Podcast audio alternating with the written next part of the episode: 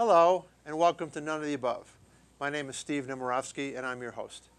On None of the Above, we examine why the American political system is so polarized and dysfunctional.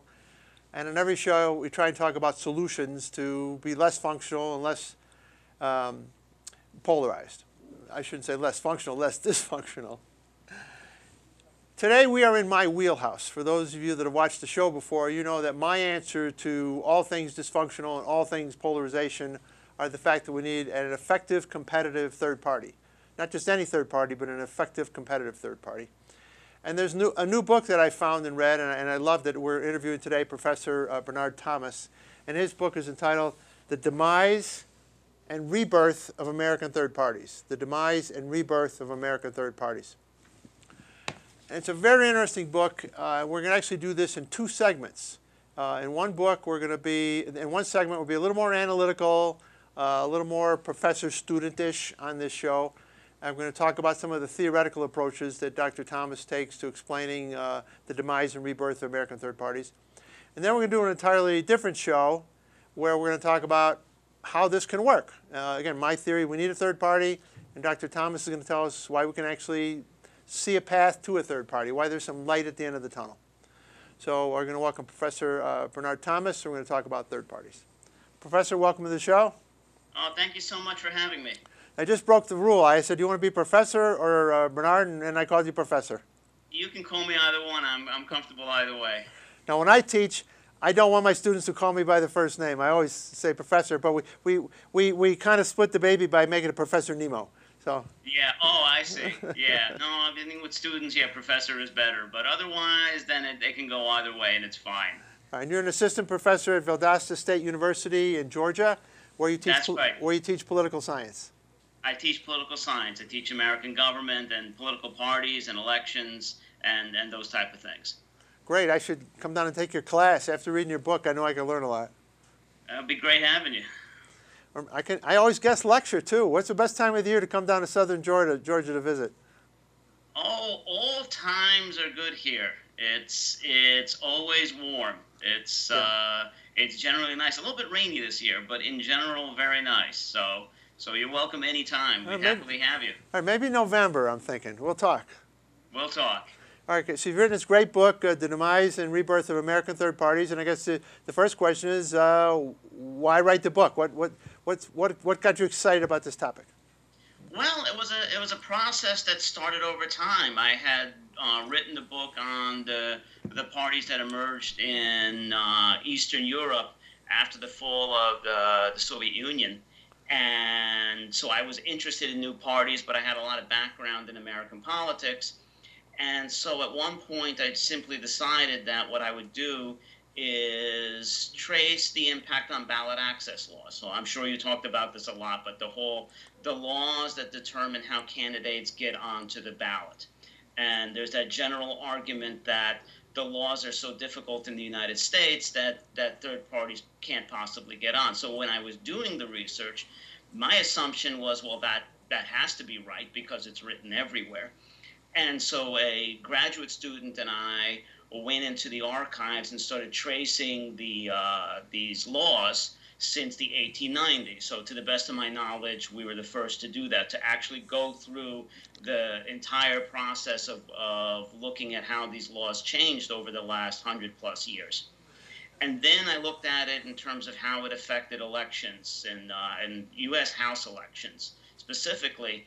And then to my complete surprise, we found no relationship.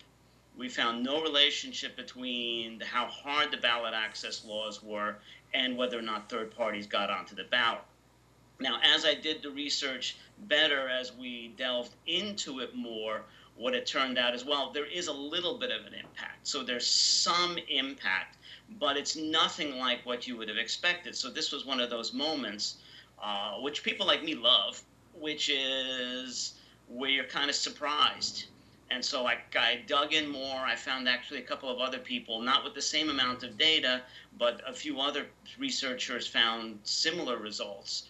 And so that just started getting my curiosity going. And so as I was became more and more curious and started digging in deeper and deeper, I started realizing that, or at least I started coming to the conclusion that almost everything that I had thought that I knew about third parties was wrong. That, in fact, not only aren't these things what have held them down, not only are these established theories mostly not right, or at least overstated, but that they've actually been gaining strength gradually over the last 50 years. So, I'm sorry, go ahead. So kind of like fake news. Kind of, except I think this is where academics get in trouble, because sometimes what happens is we do some research, we come up with some theories, they become established, and then we almost stop thinking about them because, well, that's old news. So I guess it's more like an old news than a fake news. And so it seems a lot of people weren't paying attention. And I wasn't paying attention either until I tripped over this. So it isn't so much, I didn't start off as I've always thought a multi-party democracy was much better. But like most political scientists, I thought, well, this is a pipe dream, so why bother discussing it? You know, here's all this established work that shows that third parties are nowhere. And then I gradually realized, well, no, in fact, the established work isn't nearly as sound as I thought it was. So it was a slow process that got me finally to the point of putting it into a full argument that basically contradicts most of what is written out there about third parties. So you mentioned you're a political scientist, but you're obviously a bit of a historian. So let's paint the picture for the book here. You've gone back historically, and what you found is, at least for the start of the conversation, that there was a time when we had a very robust third-party picture in our country. Then there was a time when that dropped off, and now you're finding that it's coming back again. So that's the historical context, correct? That's exactly right. I mean, to go into slightly more detail, so I started looking after the Civil War. And if you look at the decades after the Civil War for about, let's say, 50 years, what you would have is these periods where, yeah, the Democrats and the Republicans were mostly in charge, and then suddenly there would be this burst of third-party activity. So it wasn't a constant. They would just suddenly emerge, at least in terms of looking at the numbers, seemingly out of nowhere, and smash into the system and win some seats, not a lot usually. They were usually too spread out in support, but they'd win some seats, but mostly they would shake up the political system. Then it looks like what happened was the major parties would react, they'd make some reforms, they'd steal their issues. Those third parties would disappear, but they've already did some amount of impact. So this goes up until around 1912, let's say 1914, 1916. Starting around 1920, so a little earlier than we used to think. Well, a little earlier, a little later, depending on who you're talking to. But nonetheless, let's say around 1920, then there becomes this drop-off.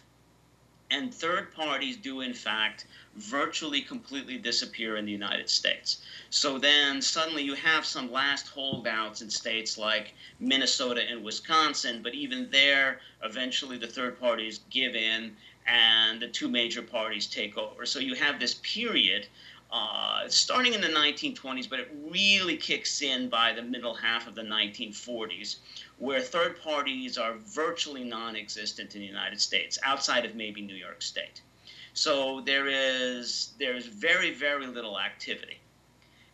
Then in 1968, and as many of your viewers might know, 1968 is one of those critical years in American politics, even world politics, where suddenly you have a lot of protests. Suddenly you have the anti-war movement, the late part of the civil rights movement.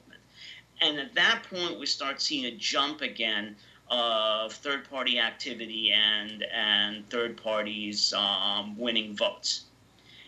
And as that goes, it starts rising gradually. Well, it's a few spikes, but it's rising. And if you look at it, if you were looking at it as a chart, it's as if we're going back into the opposite direction, and we're at approximately 1920. So you don't have these giant waves right now. You don't have the great busts of the political system, but what you seem to have is a lot of people who are supporting third parties, and third parties actually being much more active than they used to be. So I think that we could say we're in a third phase, but it's almost like we're moving into a new party period. And so I'm actually predicting that a little ahead of the ball, but that's what I see the evidence showing.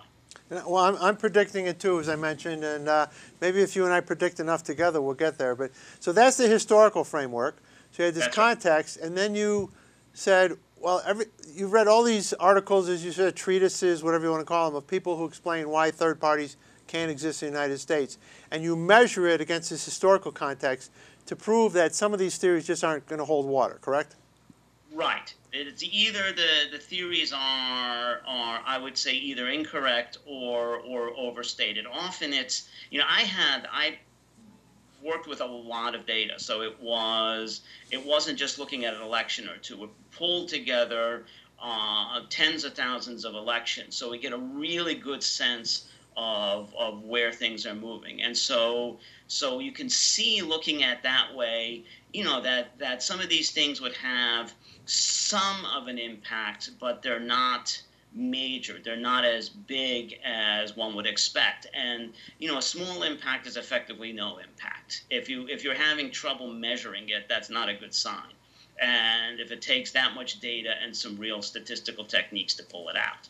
So I mean, I guess if you want, we can talk about some of these specifics, but that's the general thing. And another way to look at it is those theories that we consider the established theories on third parties have been around since at least the 1940s, probably even earlier. So these are things that people came up with at the time, and they just kind of stuck. So it's almost like the people took a look at what was going on right in the middle of the time when third parties were the weakest, and then they stopped looking. And so there was no sense of there was no change really in the theoretical frameworks, you know, and on top of that, there was no measurement of how things were changing in American politics, at least related to third parties. No, and as I said, in this show, I want to focus on some of these theories of why people said you can't have an effective third party, because that's what people use as part of their argument, you know, against what you're writing and I'm writing. So I want to explore that. And as I said, in the next show, we'll talk about some of these about why we can get there. So one of the primary concepts, and I'm probably going to pronounce this gentleman's name wrong, was it Duverger? Duverger? Duverger. Duverger. He's a French guy. Okay. Yeah. Duverger's law. Now, we could probably do two shows on Duverger's law, but maybe we'll condense it down to 3 or 4 minutes here. What was Duverger's law, quickly, and then, or as quickly as you can, and then let's talk about why it didn't apply here. Okay, Duverger's law, the funny thing about Duverger's law is it probably wasn't invented by Duverger, but he was the guy who became famous for it when he wrote about it in around 1950. And Duverger's law says that if you have single-member plurality electoral systems, those will favor a two-party system. So to put that into English, if you have elections like they are run in the United States, so you have single-member districts, and whoever gets the most votes wins. He argued that that would lead to strongly support there being just two large parties. And he gave a few reasons why, but one of them is the idea that people don't want to spoil their vote. So in other words, it's one of those, well, I could vote for the Greens or I could vote for the Democratic candidate. I love the Greens. I don't really like the Democrats, but I don't want to give the election to the Republicans, so I'm going to vote for the Democrat. And then this means that the Greens go nowhere.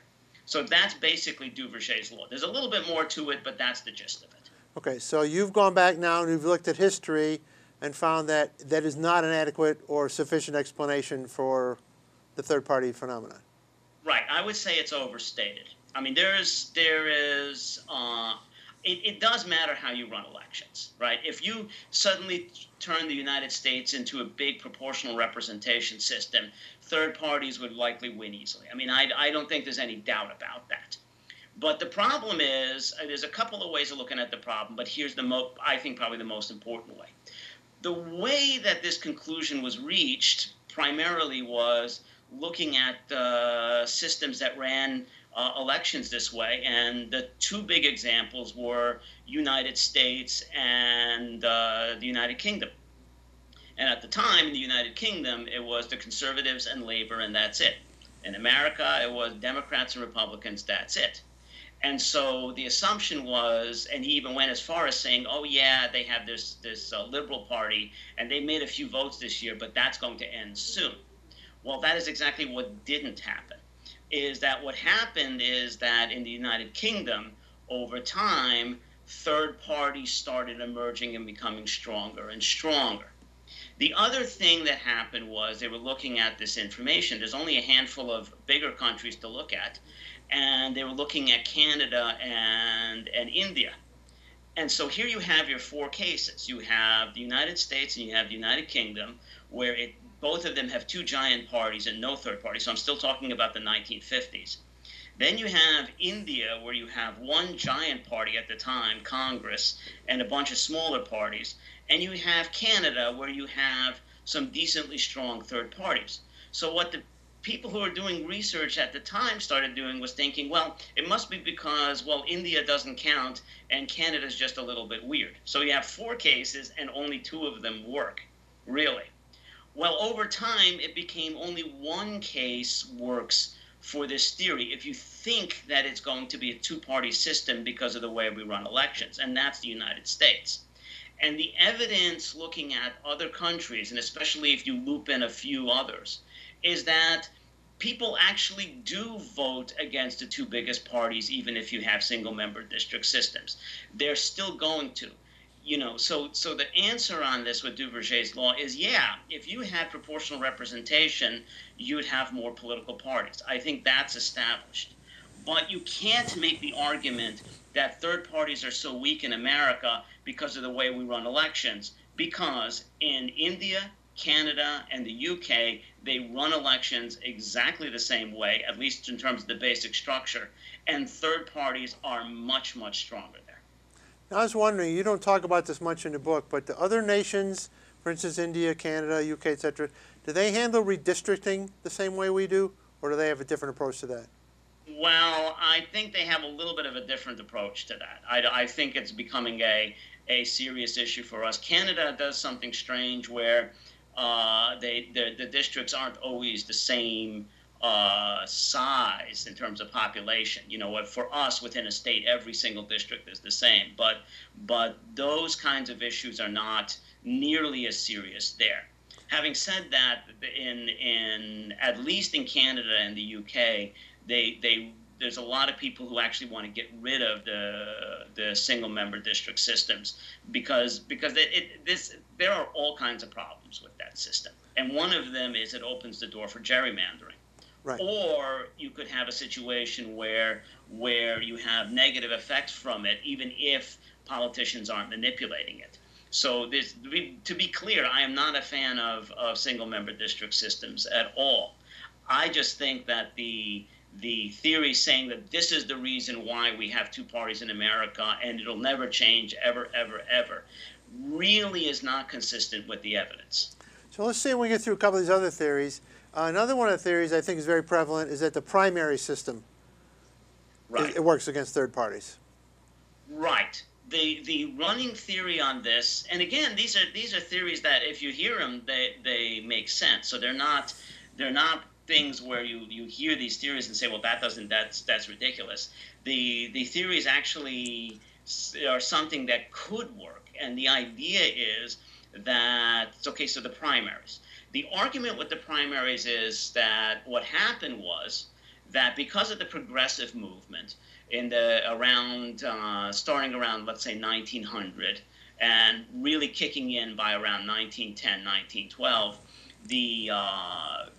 what happened was that the major parties had to start nominating their candidates by primary. So in other words, if you go back a century, it used to be party bosses decided who was going to be running.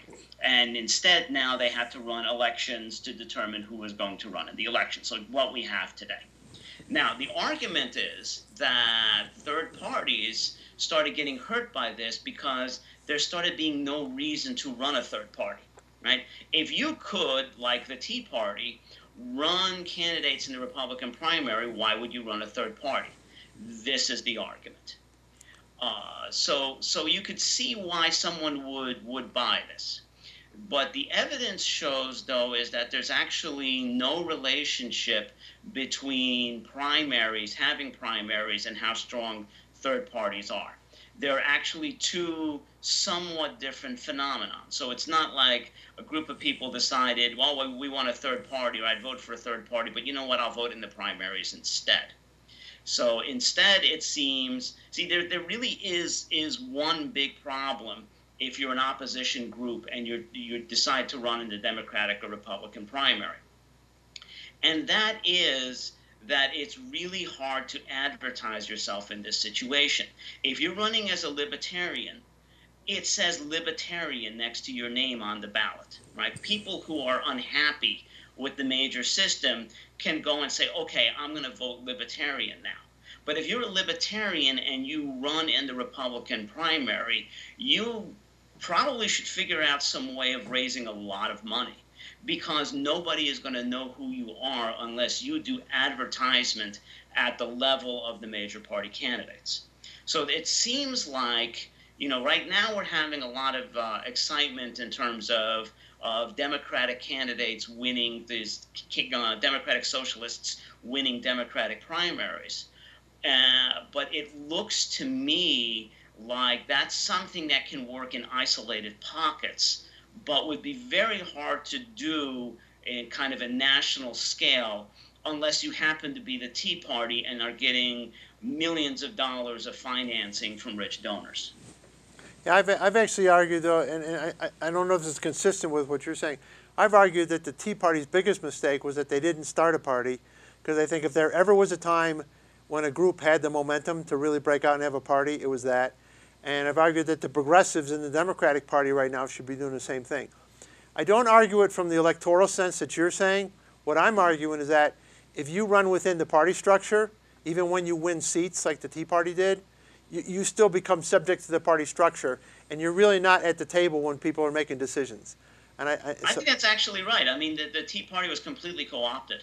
Yes. The Tea Party did, I mean, political scientists are studying this, and it's a neither one or the other. What happened was it was in fact a grassroots movement, and then people within the Republican Party structure were like, "Wow, we can use this," and they did. And so, there's no reason why the Tea Party couldn't have actually done both again. But that was a moment. Now, the Democratic Socialists are saying the same thing.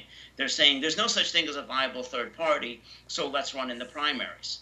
Well, I don't know, especially in their case, I don't know how far they can get with this strategy, even with some of the successes they've had right now. And it's entirely exactly for the reasons that you put. Yes, I'm giving an argument in one way, but what you're saying is also true. So another thing that you disabuse people of here is the notion that the ballot access laws, as constricting as they are, really don't block third parties. Yeah, and this is one that actually, some of these, there's been new people doing newer research over the last decade or so. So there's been a number of other people who've come kind of to the same conclusions. They don't go take it as far. They don't use as much data as I do, but there's some consistency here. But there's been several of us that when we first did the research, looked at ballot access laws and openly said, well, I'm really surprised to say that they don't seem to matter that much. They don't seem to have an impact. Okay, so I'm guessing your viewers probably know this well, but just to make sure that anyone listening knows what we're talking about. Ballot access laws to get on the ballot. So the way that it worked, it used to be in American politics, there were no ballots, there were no secret ballots, there was nothing secret. You wanted to vote, you would show up to the voting place, you'd walk up to whatever political party you like, they'd hand you a ballot, and you'd throw it into a box. Everyone could see you do it. It was a great opportunity for both intimidation and for stuffing the ballots. So to stop that, we went with the secret ballot, where it is like today, where we go in and we do it privately and nobody knows how we vote. But to have that system, somebody has to decide who the candidates are going to be. There has to be some way of limiting it. So each state government has an interest in creating some sort of a, you got to get 25, 100, 1,000 signatures, something like that. And you've, I'm sorry, go ahead. And you talk about that in the book. You mentioned our good friend from the show, Richard Winger. We've actually had Richard on the show quite a bit, and he delves in these ballot access laws and how he fights them. But again, your research is showing that the ballot access laws themselves are not a singular reason for preventing third parties from being successful. They're not a key issue, no.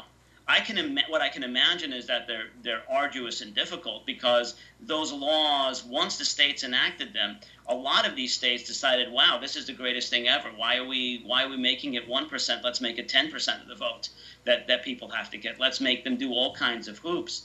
And so, Richard Winger is known for doing some important work in terms of helping all the different third parties, especially the libertarians, get through this process. Well, but it doesn't seem to be stopping parties from getting on the ballot, and it doesn't seem to be affecting the amount of votes that they get, or at least the effect on the vote is so small it's hard to measure. And ironically, if anything, gathering signatures increases the vote for third-party candidates. It doesn't hurt; it actually helps. Yeah, it helps. I'm sorry. I know. I've always argued that it actually helps you if they force you to do work and get your name out and get petitions signed. It gives you more access to the people, and it helps you. So it actually helps you. Yeah. So Bernard, you're exactly right about that. Believe it or not, We're getting to the end of the first show already, so time flies when you're already at the end. Yes. Wow, that went so fast. I should talk faster. So, for our viewers, we're interviewing Professor Bernard Thomas. He's written a great book called "The Demise and Rebirth of American Third Parties." Quickly, because we're going to break and do another show with you. Tell my viewers how to find your book. Okay. Well, you can find it on Amazon. You can also find the reviews there on it. And you can also find it at the Routledge website. There's a lot of different places, but Amazon is certainly one of the easiest to get it from. All right, so Bernard, we're going to break here. We're going to close and come back to you in a few minutes. We'll start round two. Fair enough? Fair enough. All right. So we've been watching an interview. We've been conducting an interview with here Professor Thomas from Valdosta State University. He's written this great book on third parties. And I know we're a little professorial in our first conversation here. But I think we had to do it. You have to understand the history that Professor Thomas is talking about, and you have to understand why some of the historic reasons, all of which have some validity to them, why they are not what's keeping us from having a third party.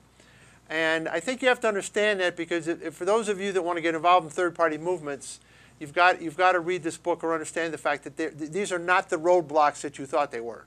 They're overcomable, if there's such a word here. So on our show, what we try to do is educate, and we try and have fun.